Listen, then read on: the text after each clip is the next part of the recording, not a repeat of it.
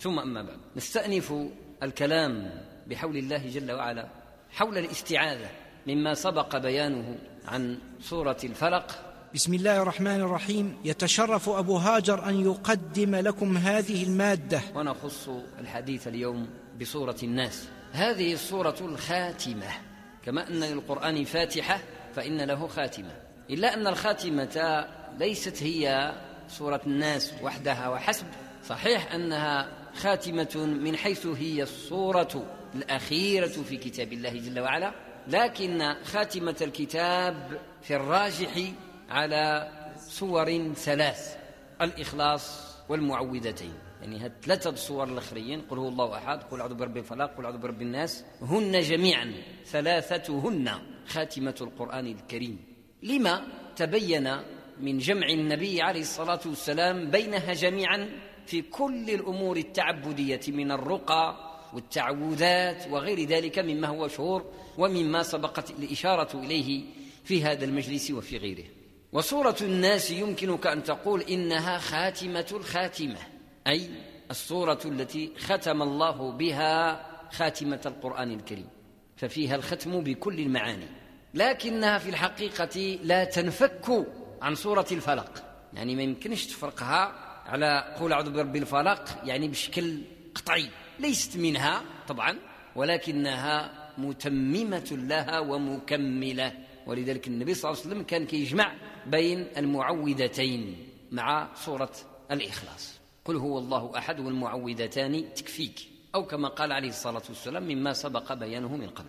الخصوص من المعنى المتعوذ منه. اليوم نتعلق بالوسواس الوسواس. قل أعوذ برب الناس ملك الناس إله الناس من شر الوسواس الخناس الذي يوسوس في صدور الناس من الجنة والناس.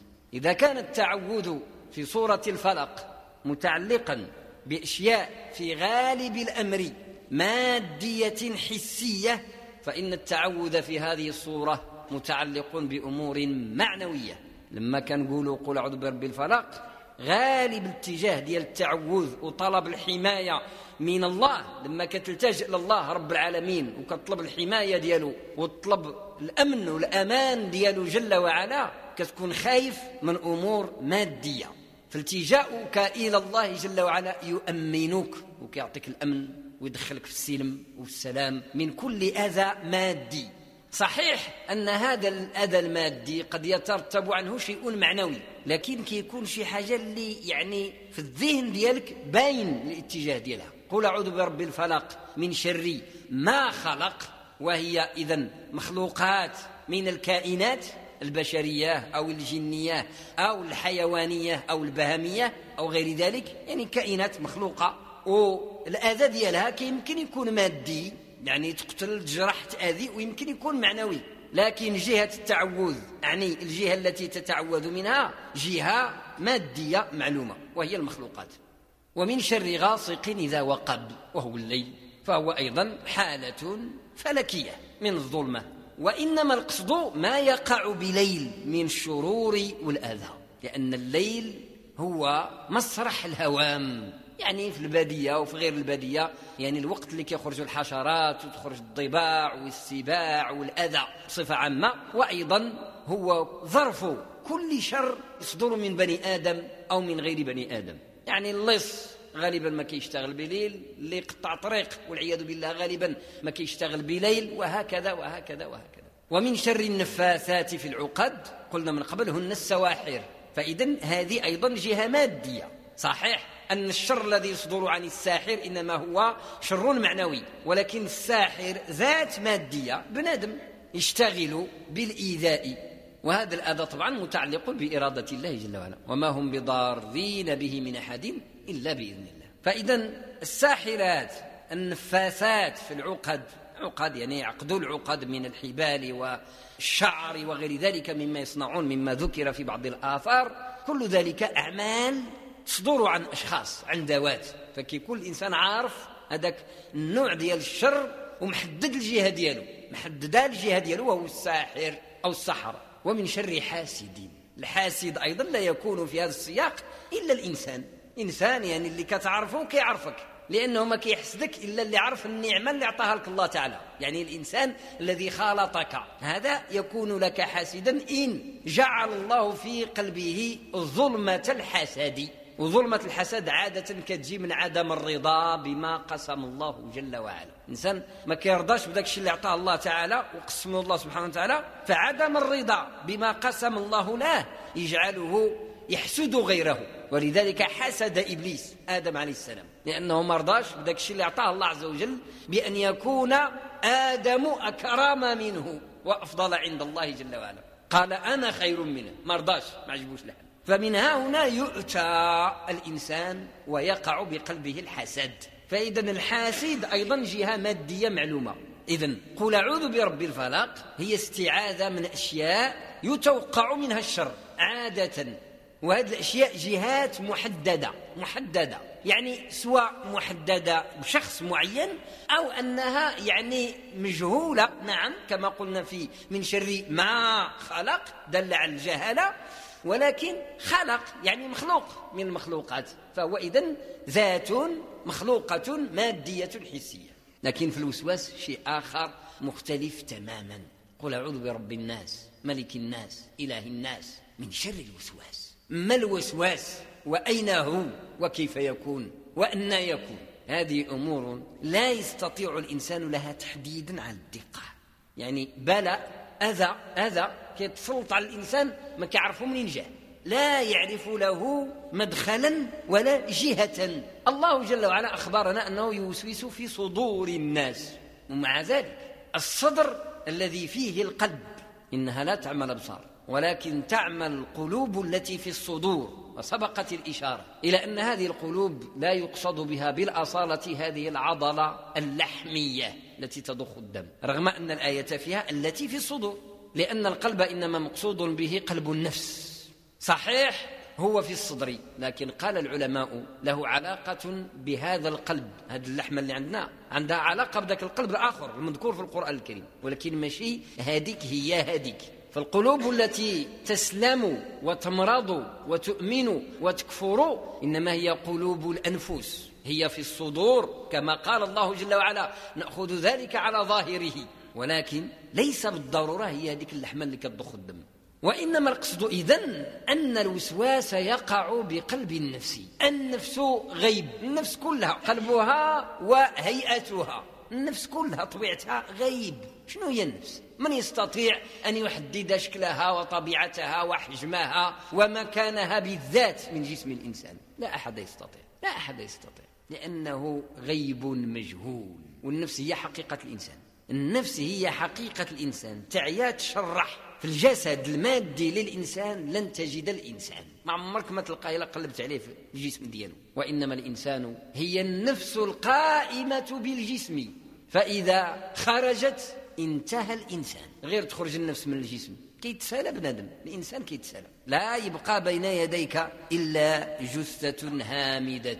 ماشي هي الإنسان وإنما هي جثة الإنسان. أين الإنسان في هذه اللحظة؟ أي بعد الموت؟ الإنسان ليس الذي بين يديك تغسله وتكفنه وتدفنه. تلك جثته. أما الإنسان الذي كان هو هناك في عالم البرزخ. مشى هذاك هو الإنسان. اذا النفس غيب. هذا الكلام جبناه باش نعرفوا بأن النفس واحد العالم اللي لا يمكن للعقل البشري ابدا أن يحيط به تصورا. ما تقدرش تصوره في دماغك ولا تقدر تخيله. ما تستطيع. ما ممكن. ان تتخيل هيئة النفس. إبصارها وسماعها ونظرها ووعيها. هذا لا يستطيع الإنسان أن يتخيله ولا أن يستحضره في ذهنه. عالم غامض من عالم الغيب. الوسواس ما الوسواس؟ الوسواس هو الكلام الذي يزين لهذه النفس يزين لها سيء الأعمال ويزين لها الشرور ويفتنها عن دينها ويركب فيها الأمراض. أمراض النفس سواء متعلقة بشخصية الإنسان أو متعلقة بالدين. هذا وسواس. من الوسوسه والوسوسه هو الكلام الخافت الذي لا يكاد يسمع له صوت. تجلس مع راسك والكلام الكلام راه خدام عندك لداخل. حتى لكأنك تكاد تسمع الأصوات ولا أصوات.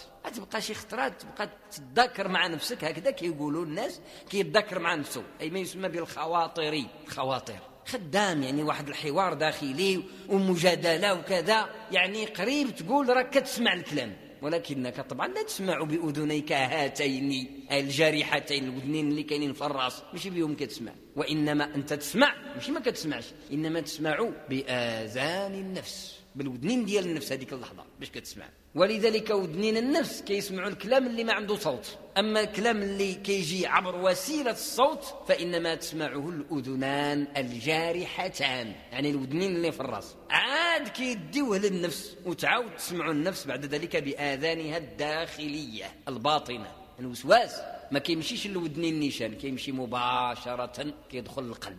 كيدخل القلب نيشان.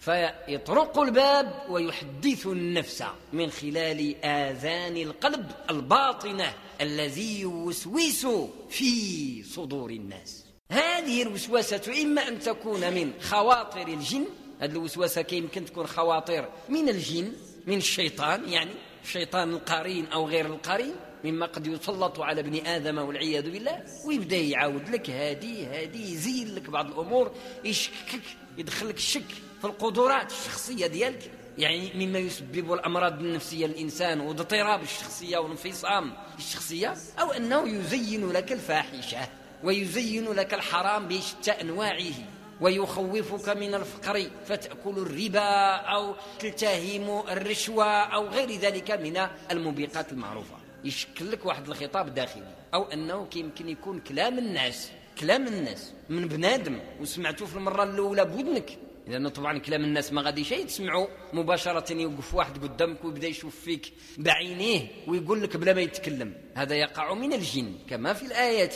لكن بالنسبة للإنسان وسواسة الإنسان هي كلامه الذي يلقيه على سمعك من الأذنين الجارحتين. ودنين كيسمعوا ولكن ماشي هنا كتكون الوسوسه بلاتي كيمكن يعني يقول لك واحد الكلام يعني ينصحك واحد النصيحة كاذبة يزين لك بعض الشر. يقول لك مثلا أنت وليداتك والمستقبل ديالك والمستقبل ديال ولادك وخصك تخاف عليهم وكذا وكذا وكذا كيمهدك باش مثلا تدخل في الربا. ها هو كيتكلم وأنت كتسمع. ثم بعد ذلك تقتنع أو لا تقتنع ما كيهمش. ماشي هنا كيكون الوسواس. كيمكن ترفض. تقول له ودي هذا الحرام أنا ما نديروش. أو يزين لك الفاحشة. أو أي نوع من أنواع المحرمات. كيمشي في حاله.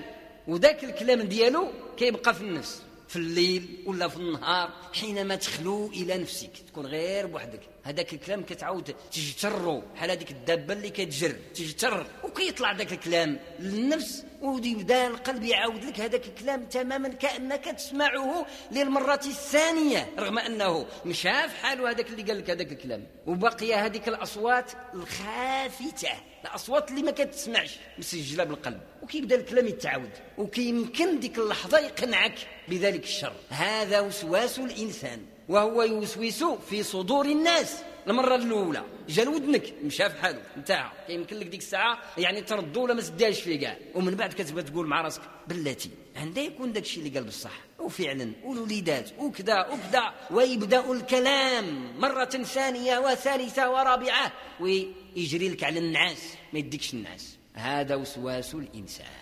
هو وسواس الشيطان سواء لأن حتى هذا بنادم هذا شيطان. ولذلك جاءت الاستعاذة على التسوية بينهما. يعني بحال الوسوسة ديال إبليس وقبيله من الجن إنه يراكم هو وقبيله يعني الذرية ديالو وخوتو يعني الجنس ديال الجن. إنه يراكم هو وقبيله من حيث لا ترونه. فإذا هذه الوسوسة ديال الجن هي والوسوسة ديال بنادم راه بحال بحال ما كاين فرق. ما دام أن الذي وقع وسواس. فجاءت الاستعاذة منهما معا على التسوية. يعني مقدين شر واحد وصنف واحد. قل أعوذ برب الناس ملك الناس إله الناس من شر الوسواس الخناس الذي يوسوس في صدور الناس من الجنة والناس. مين للتبعيض. أعطى النص لهادو والنص لهادو. فإذا هذه الاستعاذة معنوية. من شر معنوي. ماشي مادي شر معنوي. فإذا ذكرت الله خنس ذلك الوسواس. شحال من واحد كيتصور فقط الشيطان هو الذي يخنوس لا الوسواس الوسواس يخنوس نعم الشيطان يخنوس ولكن الوسواس أيضا يخنوس بخنس الشيطان سواء كان من الجنة أو من الناس. بحيث أنه لما كتذكر الله سبحانه وتعالى الوسواس كينقطع. لأن إبليس انئذ يخنوس كيغبر يذوب في التراب يغيب. وكذلك وسوسة الإنسان التي سجلت بالقلب أو سجلتها النفس. لما كتذكر الله تعالى هذيك الوسوسة كتغيب كتغيب وتنقطع. ما كتعاود تسمع أصوات ديال الشر التي تناديك وتشجعك على المعصية. فحقيقة هاتان الصورتان متكاملتان. كأنهما صورة واحدة الفلق والناس. فاذا سوره الفلق يعيذك الله بمقتضاها. من كل شر خارجي. وصورة الناس يعيذك الله بمقتضاها من كل شر داخلي. هذا سر التكامل. لأن البلاء عافانا الله وإياك. كيمكن يجيك من برا كيمكن يجيك من الداخل من فوسط الذات ديالك. فاللي يجيك من برا كتحمي راسك منه بحماية الله بصورة الفلق. واللي يمكن يجيك من الداخل كتحمي راسك منه بحماية الله بصورة الناس. فصحيح غادي بنادم يبان بأنه الشيطان راه يعني ذات عنصر خارجي. نعم. والإنسان الذي نستعيذ بالله منه عنصر خارجي. نعم ولكن الخدمة ديال الشيطان سواء كان من الجن ولا من الناس الخدمة في هذا السياق هذا كتسمى وسواس. الوسواس لا يكون إلا داخليا لأن الوسواس واحد الحاجة اللي كتسكنك. فأنت مسكون بخطاب مدمر من الداخل. النفس ديالك كتولي تحاربك. بحال هذاك الجسم المريض اللي فيه واحد النوع ديال المرض يعني كيكون كيحارب الجسم من الداخل. إما أنه أعضاء من الإنسان أو شيء من هذا القبيل كتمرض واحد الطبيعة واحد المرض كتولي هي كتحارب الجسم من الداخل فاذا هذه حرب داخلية أو كما يعبرون اليوم حرب آلية. فنفسك التي بين جنبيك حينما توسوست مرضت كأنها ما بقات شيء ديالك. ولات ضدك مع أن أنت هو هي. يعني حقيقة ما كاين ما قبح من هذه الحالة والعياذ بالله. كتولي الذات ديالك كتحاربك. كتولي أنت كتحارب أنت. واعلموا أن الله يحول بين المرء وقلبه. يهدي يحول بين المرء وقلبه. كيولي قلبك ضدك. وما قلبك؟ أنت. إحنا قلنا القلب قلب النفس. الجوهر ديال النفس. والنفس هي الكينونة الحقيقية ديالك. ولذلك كيوصل الإنسان والعياذ بالله في هذه الحالات إلى أن يقتل نفسه. ما بقاش بنادم كيحارب راسه يقتل نفسه. رغم أنه في الحالة الطبيعية ديالو يدافع عن نفسه دفاعا مستميتا. ولكن حينما تنهار النفس الإنسان يلجأ إلى إيذاء هذه النفس النفس تقتل النفس نفسها وتؤدي بها إلى الإهلاك وبشتى بشتى أنواع الإضرار. حقيقة يعني ومعروف التفعيل من النفس المعاصر معروف نوع من الأمراض يعني الإنسان يتلذذ بالأذى كيعجبو اللي يأذيه والعياذ بالله. هذا النوع هذا هكذا كيبدأ كيبدأ بالوسواس. والوسواس إنما يبدأ باختيارك أنت. في الأول راه ما كيجيش بزز منك كيجي بالاختيار ديالك وبالإرادة ديالك.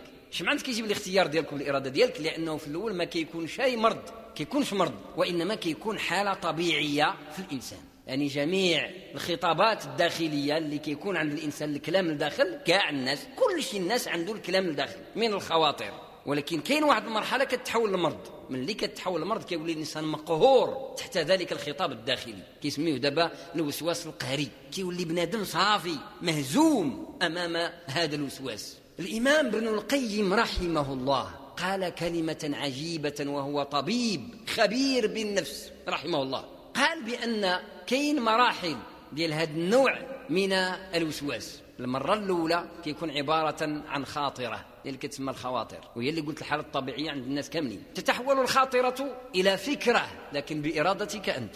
ثم الفكرة بعد ذلك تتحول إلى فعل وهذه هي الخطيئة وهذا هو الإثم. كتكون غادي في الطريق ولا جالس ما كتشعر حتى كتلقى فكرة إما خيرة ولا شريرة. كطيح لك في البال كتوقع لك في البال. فهذا أنت لست مسؤولا عنه ولن تحاسب عليه لا بالخير ولا بالشر. فخواطر الخير تأتي من الرحمن. وخواطر الشر تأتي من الشيطان طبعا. لكن هذه الخواطر ما عندهاش تأثير حقيقي على النفس. أنت بمجرد الاستعاذة تطردها.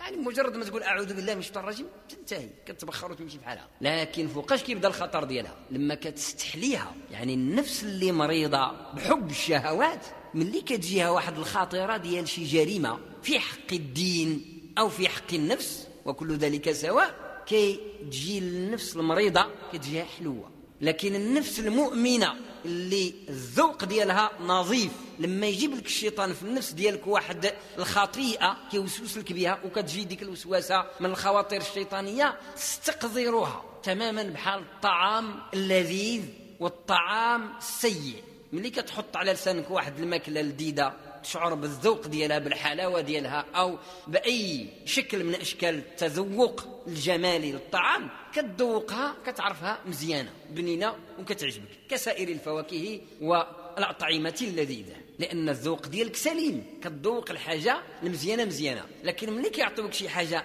المذاق ديالها سيء جدا. كتذوقها تمجها وتبصقها لا تستسيغها ولا تستطيع أن تبتلعها. اذا الحالة ديالك في هذه اللحظة صحية طبيعية. هذا على المستوى يعني الذوق المادي. هنا انتصف الشريط مع تحيات أبو هاجر. لكن الإنسان مثلا ولف يأكل ويتناول أشياء قاذرة. بحال القرو أو الخمر.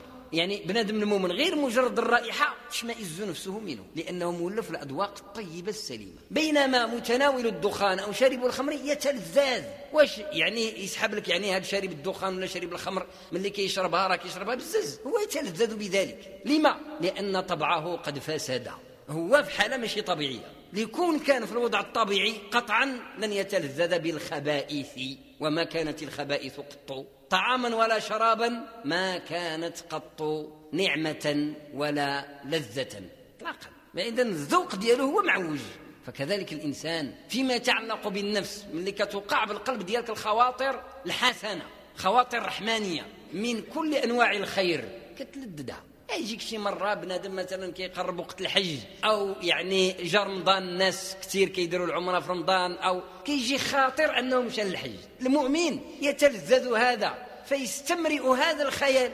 إذا كان يتعلق بحج أو بعمرة أو بتصدق أو بصيام أو بقيام أو برمضان كيبدا يتذكر رمضان ويجيه الخيال ديال القيام والصيام فكيتلذذ بهذا الخيال من هذه الخواطر التي وقعت بقلبه. لأن الذوق ديالو سليم. لكن لما كتجي البال المعصية ينفر منها ولا يستمرئها بل يجد لها مرارة بقلبه وبشاعة في خياله وتصوره. ما كيقدرش في هذيك اللحظة يزيد ولو خطوة في التخيل. مرة واحدة كيتقطع الخيال ديالو لأنه هو لا يطيق ذلك التصور. الخيال ديالو ما عندوش القدرة باش يزيد يتخيل لأن الذوق ديالو سليم. هذه الوضعية ديالو بحال ذاك اللي حطيت له الماكلة مرة بالفم ديالو كيرزقها مباشرة لأنه ما مولفش هذاك الطعام المر. ماشي من طبيعته. أما الإنسان الذي تقع بقلبه خواطر المعصية. فإذا به يستمر مع الخيال العاصي ويستمريه ويستمرئه فهذا شخص طبعه فاسد. هذا مريض بالمعاصي. زينت له الشهوات المحرمة. فانقلب ذوقه الشيء الخبيث يستحليه والشيء الحلو لا يستحليه. إذا شيء طبيعي أن هذه الخواطر كتبدا تصور له في الدين وكيبدا متبعها بحال الفيلم في الخيال ديالو. بهذه الصورة وبهذه الشاكلة تتكون الصورة الكاملة للفعل المحرم في خياله. الصورة الكاملة ديال الفعل المحرم كتركب له في الدماغ ديالو. الخاطر تحول من مجرد خاطر إلى فكرة. هذه المرحلة الثانية اللي كيتكلم عليها ابن القيم رحمه الله. كيقول لك الآن ما بقاش في الخواطر السيئة لا ولا في الأفكار السيئة. لأن الفكرة كيكون معنى ناضج قوي. عنده المقدمة ديالو كيفاش بدا وشنو وقع وكيفاش انتهى. الفيلم كامل كما يعبرون عنده مسجل في الدماغ ديالو. إذا شنو عنده؟ عنده خطة للجريمة. الآن اكتملت لديه خطة للجريمة. جريمة دينية. ماذا بقي؟ بقى غير التنفيذ. فإذا ضعف حاله أكثر وقع في التنفيذ. ثم كتسجل الخطيئة خطيئة. إن كبيرة فهي كبيرة وإن صغيرة فهي صغيرة. نسأل الله العافية. فإذا باش تقطع الطريق أنت على هذا الشيء هذا تستعيذ بالله صباح مساء. التعوذ يحفظ ذوقك. هذه الفائدة الأولى ديال التعوذ. كيحفظ لك الذوق ديالك يعني كيخليك الذوق الحلو حلو والذوق المر مر وهذا الوضع الطبيعي ديال الإنسان. بإذن الله معمر الخواطر الشريره في القلب ديالك تطور إلى أفكار. بشكل تلقائي بمجرد ما تقع خاطرة السوء بقلبك تنطرد خارجا كتطرد برا تمشي بحالها. تنزلق وتندلق وتخرج هاربة لأن النفس ديالك ما كتحملهاش ما كتقبلهاش. بسبب التعوذ التعوذ كيعطيك حصانة. حصانة مادية وحصانة نفسية معنوية. فالله جل وعلا بصورة الفلق يحميك من كل أثر مادي من الشرور التي تقع من خلقه بأي صورة من الصور التي ذكرت في صورة الفلق. وبالتعوذ بالله جل وعلا. من خلال وبواسطة صورة الناس يحميك الله ويحصنك ويؤمنك من كل خطر معنوي يقع بذاتك وبباطنك. وكيحفظ لك الذوق ديالك الإيماني باش كتبقى كتعرف المعروف وكتنكر المنكر بقلبك قبل أن تفعل ذلك بلسانك وبيدك. مستحيل! على الإنسان. يعني يأمر بالمعروف وينهى على المنكر بيدو بلسانه إذا ما كانش القلب ديالو اولا. خدم هذه الخدمة بالنسبة ليه هو يعني في الوضعية الذاتية ديالو. وهذا الشيء ما يتناقضش لكم مع الحديث. من رأى منكم منكرا فليغيره بيده فإن لم يستطع فبلسانه فإن لم يستطع فبقلبه. علاش أخر القلب؟ لأن به البدية. به البدية كتوقع. إذا فسد القلب لا أنت تستطيع أن تغير منكرا لا بيدك أو بلسانك وإذا صلح القلب حديث ألا وإن في الجسد لمضغة. وإذا صلح القلب آنئذ وآنئذ فقط أمكنك أن تغير المنكر بيدك أو بلسانك على حسب مراتب الحديث. فإن لم تستطع لا بهذه ولا بتلك كترجع للوضع الأول ديالك وهو بالقلب لأن به بديت به كتنتهي. فلهذا إذا أول ما يهتم الإسلام بحفظه قلب الإنسان المؤمن. الحفظ بالمعنى حفظ الدين. أول شيء كينصب عليه اهتمام الإسلام حفظ القلب أولا.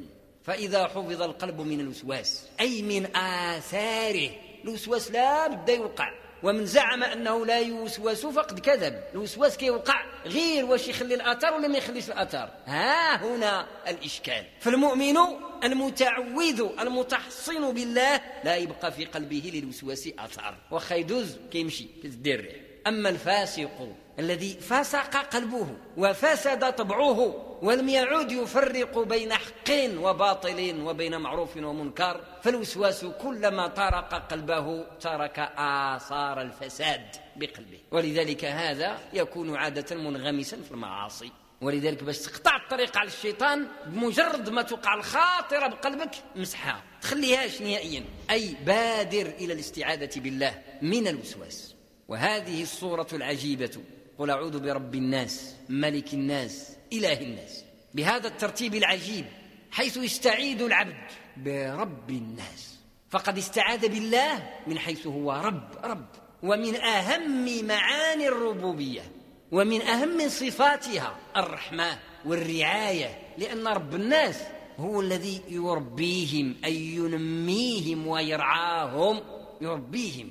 فالرباني هو الذي رباه الله أي رعاه ونمى إيمانه وزكاه. ولكن كونوا ربانيين بما كنتم تعلمون الكتاب وبما كنتم تدرسون. أي أن تعلم الكتاب وتعليمه ومدارسته من شأنه أن يجلب لك الرعاية الربانية والتربية الرحمانية والتزكية الإيمانية فتترقى نفسك بمدارج الإيمان. فالله جل وعلا بصفته هذه وبربوبيته سبحانه وتعالى تستعيذ به تستعيذ به من كل ما سيأتي. وهو الوسواس بشتى أصنافه وضروبه. لأنه شكون مولاك؟ شكون اللي يقابلك؟ شكون اللي يرعاك؟ شكون اللي يحميك؟ هذا معنى الرب. فأنت تلتجئ إلى من هو؟ جل وعلا. يرعى الناس ويرب الناس ويقوم بشأن الناس وهو قيوم الناس اللي كيخلقهم ويرزقهم ويقابلهم ويحفظهم ويحميهم. فمول شي مول الناس ترجع إليه. والمفتاح ديال الصفات ديال الربوبية. فهذا السياق هذا هو الرحمة. ولذلك جاء في سورة الفاتحة كما بيناه قبل الحمد لله رب العالمين. رب العالمين. مولاها اللي مقبلها وكيرعاها. هاد العالمين. أول صفة وردت بعد الرحمن الرحيم. لأن جل وعلا المولى الكريم مقبل الكون مقبله بالرحمة. ويرعاه بالرحمة خلقه بالرحمة ورزقه بالرحمة وهداه بالرحمة. فأنت هارب الآن لرحمة الله أيها العبد الضعيف المستعيذ بربك المستجير به. هارب للرحمة. الرحمة كاينة غير عنده ما كاينش عند غيره. ولذلك قال قل أعوذ بربي برب الناس. أنت من؟ ناس ناس. وأعز الخلق عند الله الناس. أكرم الخلق على الله الناس. خلينا الآن من تكريم الإيماني. لا كاين قبله. التكريم الخلقي ولقد كرمنا بني آدم يعني اللي صالح واللي طالح. تكريم الخليقة وأعطاهم رفعة عالية في الخلق. ولذلك أسجد الملائكة لآدم بما علم الله جل وعلا آدم من العلم. أسجد له الملائكة. فلذلك ذكر الرب جل وعلا برحمته من حيث إنه رحم الناس. وأنت فرض من هؤلاء الناس. أنت ماشي سهل عند الله تعالى. أنت عزيز عند الله غير طرق الباب. هذه العقيدة أقول هي عقيدة. إن كانت على يقين فتح الله لك الأبواب. لأن عندك اليقين بأنك أنت إنسان خلقك الله وهذا الرب العظيم جل وعلا. الذي خلق الناس إنما خلقهم ليرعاهم وليكلأهم وليحفظهم. إن هم آمنوا به واستعاذوا به. فليستجيبوا لي وليؤمنوا بي لعلهم يرشدون. فليستجيبوا لي. إنما أنت مطلوب منك أن تستجيب لله عز وجل. إذا دعاك لما يحييك وأن تؤمن به حقا. رغم أنه خاطب العباد.